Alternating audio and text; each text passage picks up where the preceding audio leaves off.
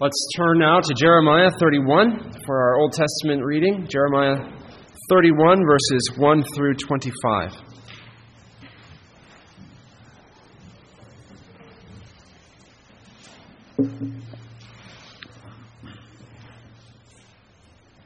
Jeremiah 31, verses 1 through 25. This is the very word of God. At the same time, says the Lord, I will be the God of all the families of Israel, and they shall be my people. Thus says the Lord The people who survived the sword found grace in the wilderness. Israel, when I went to give him rest. The Lord has appeared of old to me, saying, Yes, I have loved you with an everlasting love. Therefore, with loving kindness I have drawn you. Again I will build you, and you shall be rebuilt, O Virgin of Israel. You shall again be adorned with your tambourines, and shall go forth in the dances of those who rejoice. You shall yet plant vines in the mountains of Samaria. The planters shall plant and eat them as ordinary food. For there shall be a day when the watchman will cry on Mount Ephraim, Arise, and let us go up to Zion, to the Lord our God. For thus says the Lord Sing with gladness for Jacob, and shout among the chief of the nations. Proclaim, give praise, and say, O Lord, save your people, the remnant of Israel. Behold, I will bring them from the north country, and gather them from the ends of the earth. Among them the blind and the lame, the woman with child and the one who labors with child, together a great throng shall return there. They shall come with weeping and with supplications I will lead them. I will cause them to walk by the rivers of waters, in a straight way in which they shall not stumble. For I am a father to Israel, and Ephraim is my firstborn. Hear the word of the Lord, O nations, and declare it in the isles afar off, and say, He who scattered Israel will gather him and keep him as a shepherd does his flock. For the Lord has redeemed Jacob and ransomed him from the hand of one stronger than he. Therefore they shall come and sing in the height of Zion, streaming to the goodness of the Lord. For wheat and new wine and oil, for the young of the flock and the herd. Their souls shall be like a well watered garden, and they shall sorrow no more at all. Then shall the virgin rejoice in the dance, and the young men and the old together. For I will turn their mourning to joy will comfort them and make them rejoice rather than sorrow. I will satiate the soul of the priests with abundance, and my people shall be satisfied with my goodness, says the Lord. Thus says the Lord, a voice was heard in Ramah, lamentation and bitter weeping, Rachel weeping for her children, refusing to be comforted for her children because they are no more. Thus says the Lord, refrain your voice from weeping and your eyes from tears. For your work shall be rewarded, says the Lord, and they shall come back from the land of the enemy. There is hope in your future, says the Lord, that your children shall come back to their own border. I have surely heard Ephraim bemoaning himself. You have chastised me, and I was chastised, like an untrained bull. Restore me, and I will return, for you are the Lord my God. Surely, after my turning, I repented, and after I was instructed, I struck myself on the thigh. I was ashamed, yes, even humiliated, because I bore the reproach of my youth. Is Ephraim my dear son? Is he a pleasant child? For though I spoke against him, I earnestly remember him still. Therefore, my heart yearns for him. I will surely have mercy on him, says the Lord. Set up signposts, make landmarks. Set your heart toward the highway the way in which you went. Turn back, O Virgin of Israel, turn back to these your cities. How long will you go about, O you backsliding daughter? For the Lord has created a new thing in the earth. A woman shall encompass a man. Thus says the Lord of hosts, the God of Israel They shall again use this speech in the land of Judah and in its cities, when I bring back their captivity. The Lord bless you, O home of justice and mountain of holiness and there shall dwell in Judah itself, and in all its cities together, farmers and those going out with flocks. For I have satiated the weary soul, and I have replenished every sorrowful soul. And our New Testament text, Matthew chapter 11, verses 25 through 30.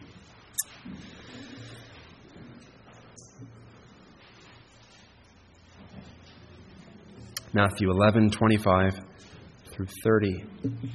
At that time, Jesus answered and said, I thank you, Father, Lord of heaven and earth, that you've hidden these things from the wise and prudent, and have revealed them to babes.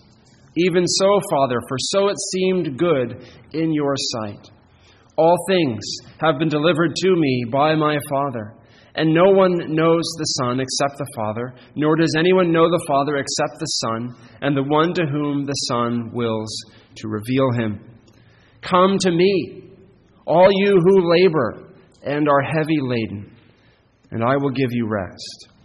Take my yoke upon you and learn from me, for I am gentle and lowly in heart, and you will find rest for your souls. For my yoke is easy and my burden is light. Thanks be to God for His word. Let's pray now and bless uh, that He might bless it to us. Father, we pray that you would now fill our hungry souls with good things, with the good things of the gospel, with the very substance of Christ Himself. We might feed on Him, look to Him by faith, and receive Him and rest on Him alone for salvation. Build us up, we pray, in faith in Christ, according to your word, by your almighty power through your Spirit. Amen. Last Lord's Day morning, we looked at how many in Israel, even John the Baptist, were beginning to look at Jesus and question him, or doubt him, or just outright reject him altogether. Um, because he wasn't the Savior that they thought they needed. They were convinced of a certain kind of Savior that would meet their needs, fix their problems,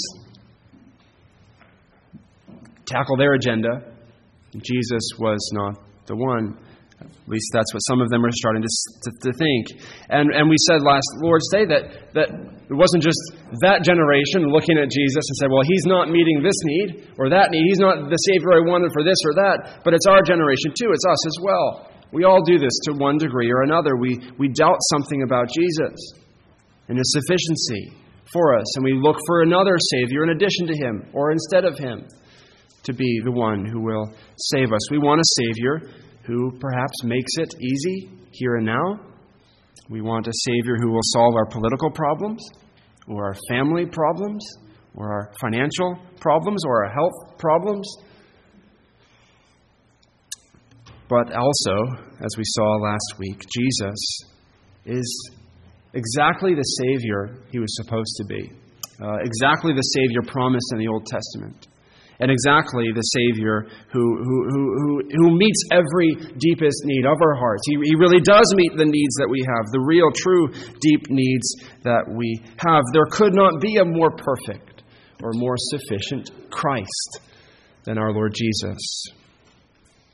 The trouble is, because of our sin, we, we shut our eyes to Him and we cover up our ears and refuse to listen to Him. We are blind to what our real needs are and blind to how sufficient He is to meet them. And if we're blind and deaf to Him, we're going to be blind and deaf to the salvation He offers, and we'll have no place in His kingdom. And we'll just receive judgment from Him. We won't find the rest that we were made for. Our hearts will remain hardened and exhausted and burned out and sinful and rebellious and under his judgment and far from his kingdom. So, as chapter 11 of Matthew comes to an end, the burning question, it's not just a theological question, it's also a burning practical question, is, is, is this How are sinners able to see Jesus?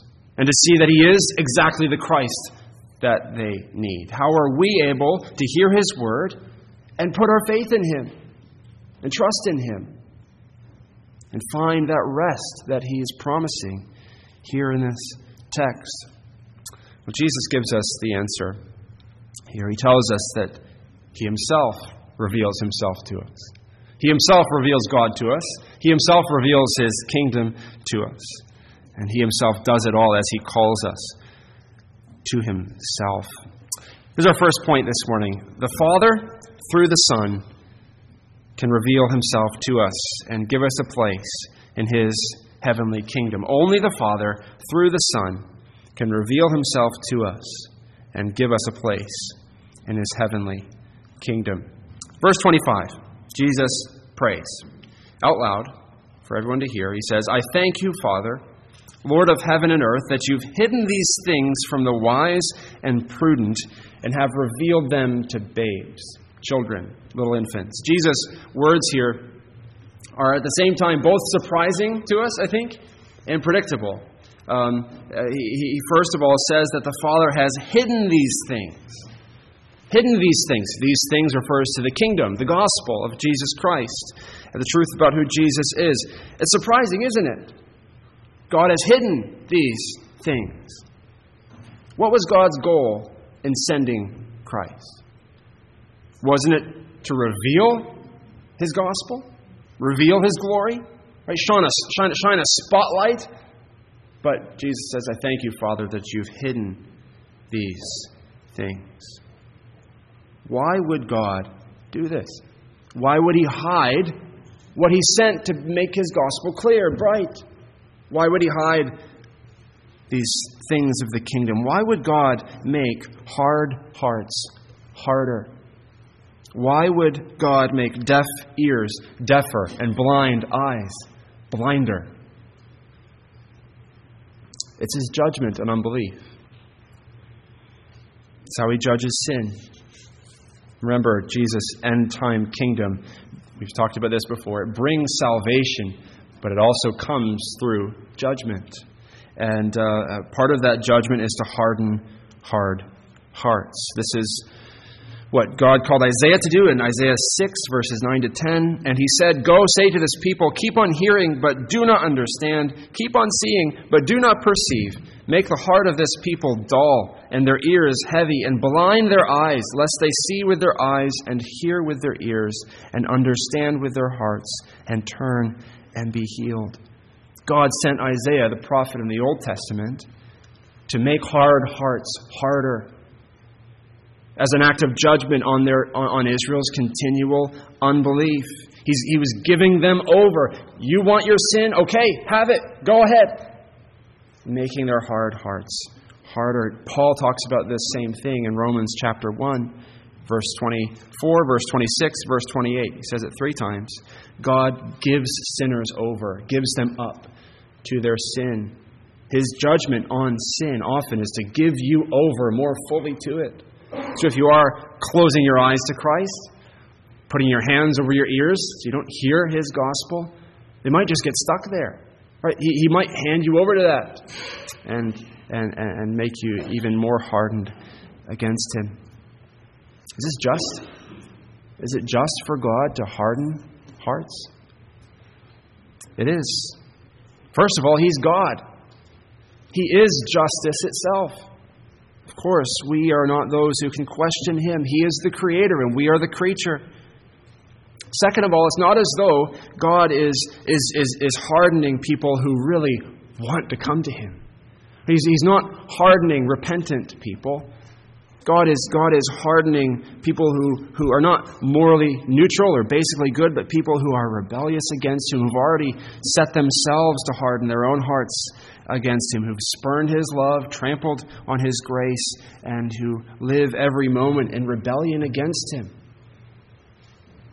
We see this confirmed by whose hearts Jesus says here in the text, in verse 25, that God is hardening. He says, uh, It's the wise and the prudent those who are wise in their own eyes, uh, those who are proud that they understand things, confident in their own smarts and their own intelligence. Those are the ones that God will, that God will keep their eyes closed by their pride, and they won't see Jesus. There's a strong warning for us here in these words. Scriptures warn us elsewhere the same thing. Never be wise. Never be wise in your own eyes. Don't rely on your own understanding. Don't think you are wise and prudent and have it together. And right, uh, the, the scriptures say over and over, it's the fear of the Lord That's the beginning of wisdom and understanding. You've got to start there, trembling before God, in awe of Him and who He is, and, and, and, and how, how puny you are before Him. Not puffed up with pride. If you are, you won't see Christ. You won't see Christ clearly. If you're relying on your own wisdom, pride will cauterize your heart, blind your eyes, make deaf your ears.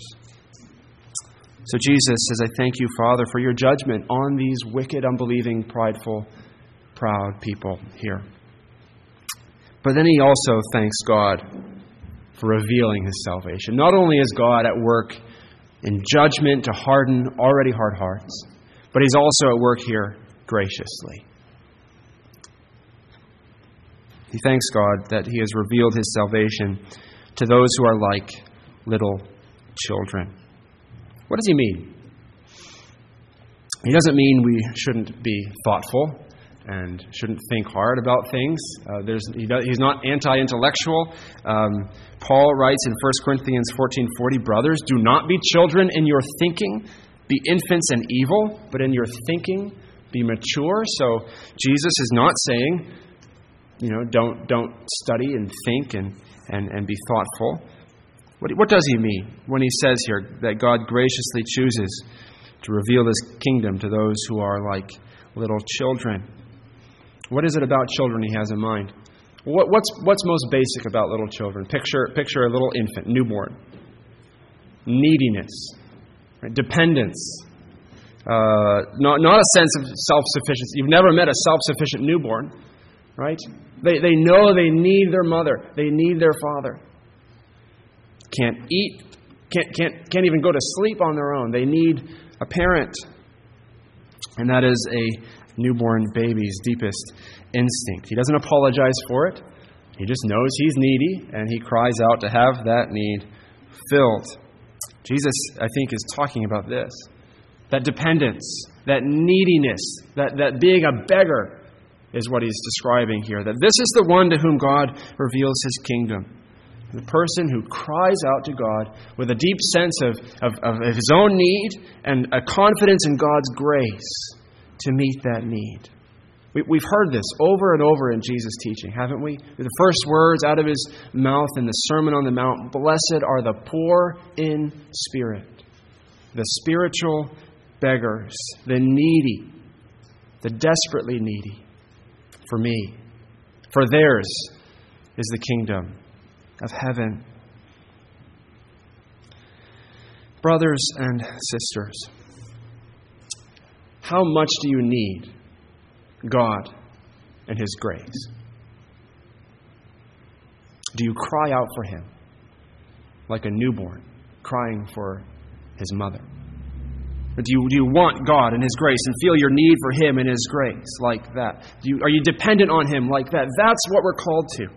You won't see His glory and His goodness and His gospel if you don't have that neediness for him. That childlike faith, right? Not self sufficiency. Not, not a sense of your own ability and competence and wisdom, but, but a sense of how much you need His grace. Plead for His grace. Plead for His mercy, and He will give it graciously and gladly. He will reveal the kingdom to you and the gospel to you. It's His good pleasure to. How will he do this? How, how does God then give this kingdom to the needy? We see this next in Jesus' words in verse 27. He says, All things have been delivered to me by my Father, and no one knows the Son except the Father, nor does anyone know the Father except the Son, and the one to whom the Son wills to reveal him. Jesus is saying here that uh, his Father has given him the task of establishing the kingdom of heaven, revealing God to man no one else can, can reveal God to man. Only the Father knows the Son. Only the Son knows the Father. Jesus is pulling back the veil, giving us a glimpse of the mystery of the Trinity. That the Son and the Father know each other perfectly. There is nothing about one another they do not know. They each infinitely know the infinity of the other. We can't know God like that. Can't wrap our tiny little minds around His infinitude. But they know each other. And so Jesus is perfectly fitted to reveal God to us. Reveal Him in the gospel of His kingdom. This is how God reveals His kingdom. It's through Jesus Christ. And therefore, Jesus is saying here to us that if, if uh, our, our, our uh, whether or not we see the kingdom depends on Jesus and if He reveals it to us. Because if He won't reveal it to us, we'll never see it. It's only if He chooses to reveal it to us that we will see the kingdom and receive it by faith. This is one of the clearest statements of God's sovereignty over human salvation in the whole Bible. Jesus says so clearly here no sinner has the ability to choose Christ and choose his kingdom. Only Jesus Christ can choose a sinner and open his heart to receive the kingdom. We are not drowning in the ocean of sin. We're dead on the bottom of the ocean floor. And unless Jesus Christ dives all the way down to the bottom and hauls us up and resurrects us, we are never going to choose him or his kingdom. That's how our salvation works. We're saved by his grace and all of his grace. And he chose, chose us. He chooses whom he will, not because of our righteousness or goodness or any merit in us, but because of his love and his grace according to his good pleasure. Why is Jesus telling us this here? What's the point? He's again, he's he's he's building this case for our complete dependence on the grace of God. His kingdom is for the poor in spirit, who were so poor they could not even choose to come on their own. His kingdom is for those with childlike, dependent faith, who know that even that childlike, dependent faith didn't come from themselves, but from the gracious, sovereign work of God. We don't take credit even for our beggar status. It's only from the grace of God that we become like little children who are able to see His kingdom. Now, that, that wrecks our pride, it crushes our self sufficiency, humbles us, and leaves us feeling all the more dependent on Him. The only reason we're here is because of His sovereign grace. It's a miracle of His mercy that you trust Him. Nothing that we ourselves do. Only the Father, through the Son, can reveal Himself to us and give us a place in His heavenly kingdom. So, what are we supposed to do then? If that's true, what are we supposed to do? That's what we see next in the text. Jesus goes on and he says, Come to me. He's just said, Only I can choose who will receive the gospel. It's all up to the sovereign power of God. So come. Right, some people see a, a great conflict between those two ideas. The God of sovereign grace, He chooses, He elects, nothing in us. We can't even choose to believe. That should strangle evangelism, right? Not according to Jesus. He's giving it as the foundation for evangelism. His gospel call is rooted in the sovereignty of His grace. So he says, Come to me. Our second point this morning come to Jesus and find heavenly rest in his kingdom. It's, it's because Jesus is sovereign over who comes to his kingdom that he is able to extend this gospel call to everyone because of what he's just said about his, his, his sovereignty over salvation, that he can say, Come to me. If he weren't sovereign, he could stand there saying, Come to me all day, and no one would come. It's only because of his sovereign grace that he go, can say, Come to me, and then he can choose those who will come to him in response to that call. Jesus' words here in, in these next verses.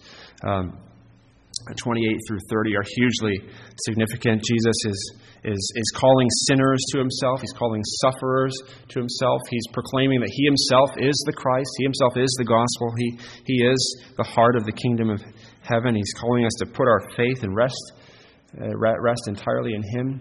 Um, uh, there's, there's so much here in these words uh, that what I'm going to do is, is uh, take most of what Jesus is about to say and save it for next week and finish out this morning with, with one point from Jesus' words here as he closes. What we're going to look at right now is, is who Jesus calls.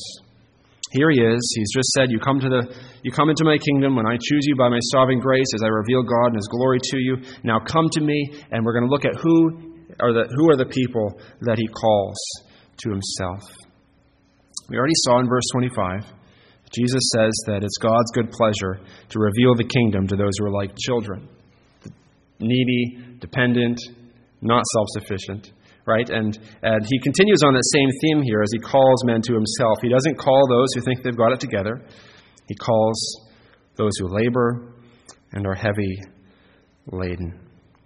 Who does he have in mind? I think four, four things to, to note. Four, four, four types of people that Jesus has in mind as he is calling those who labor and are heavy laden to himself.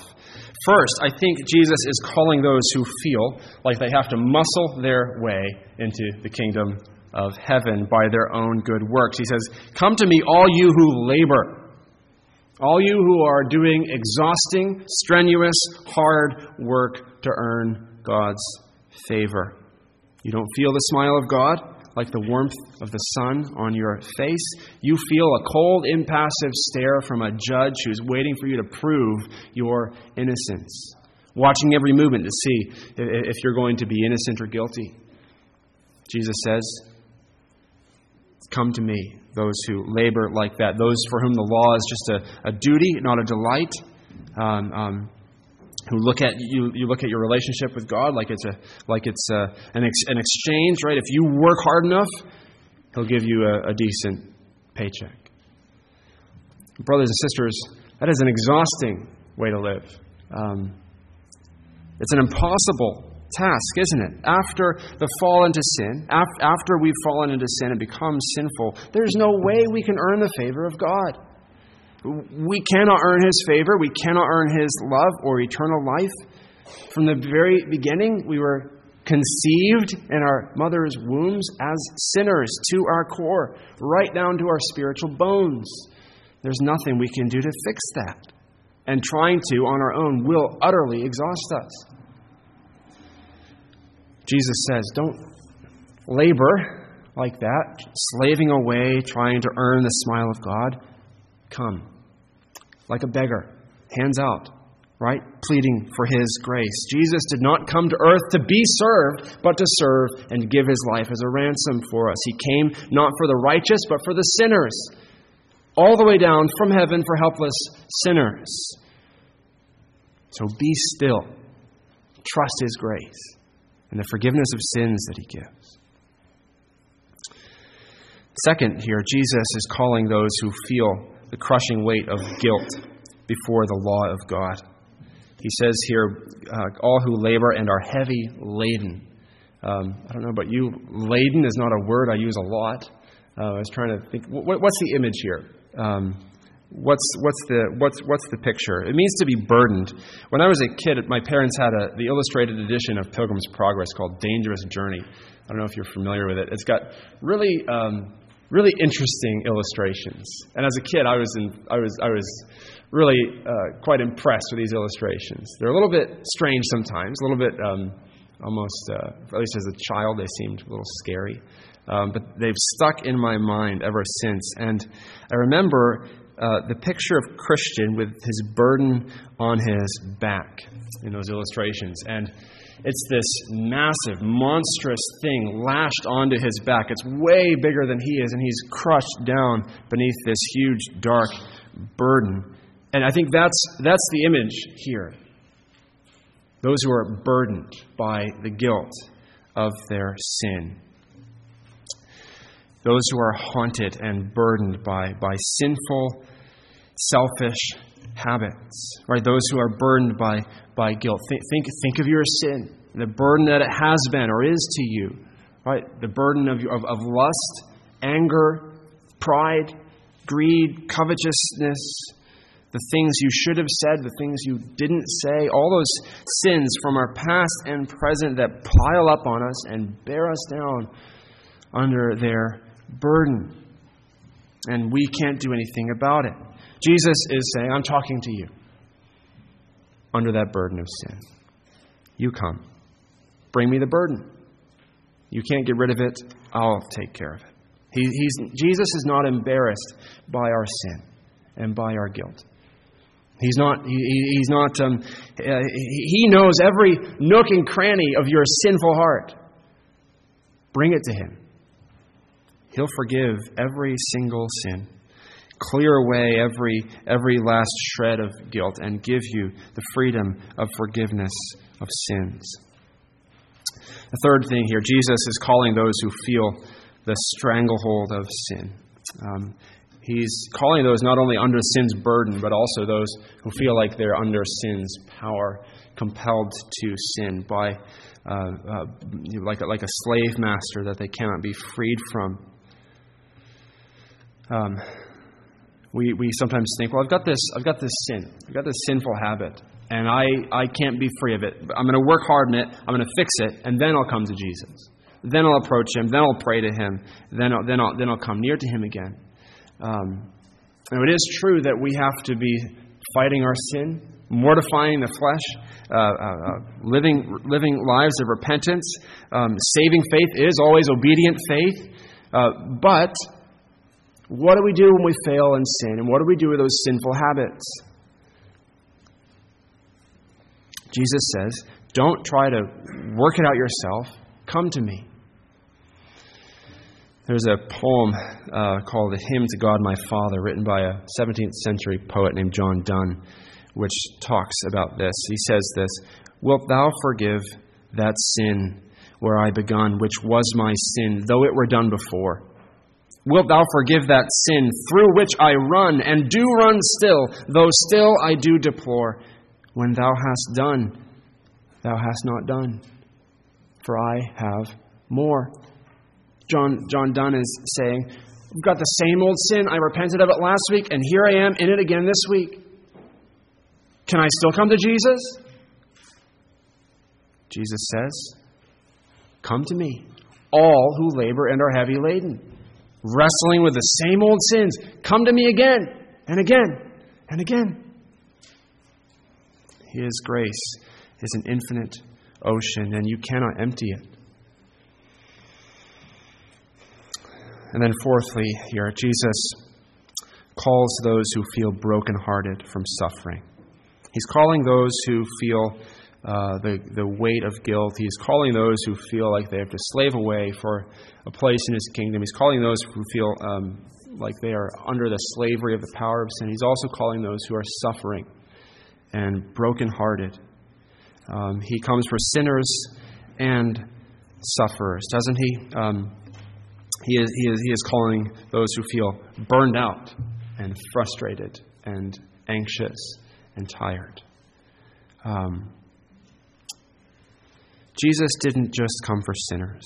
We have seen him preach the gospel over and over already in Matthew. We've also seen him live out the gospel, proclaim the gospel with his miracles.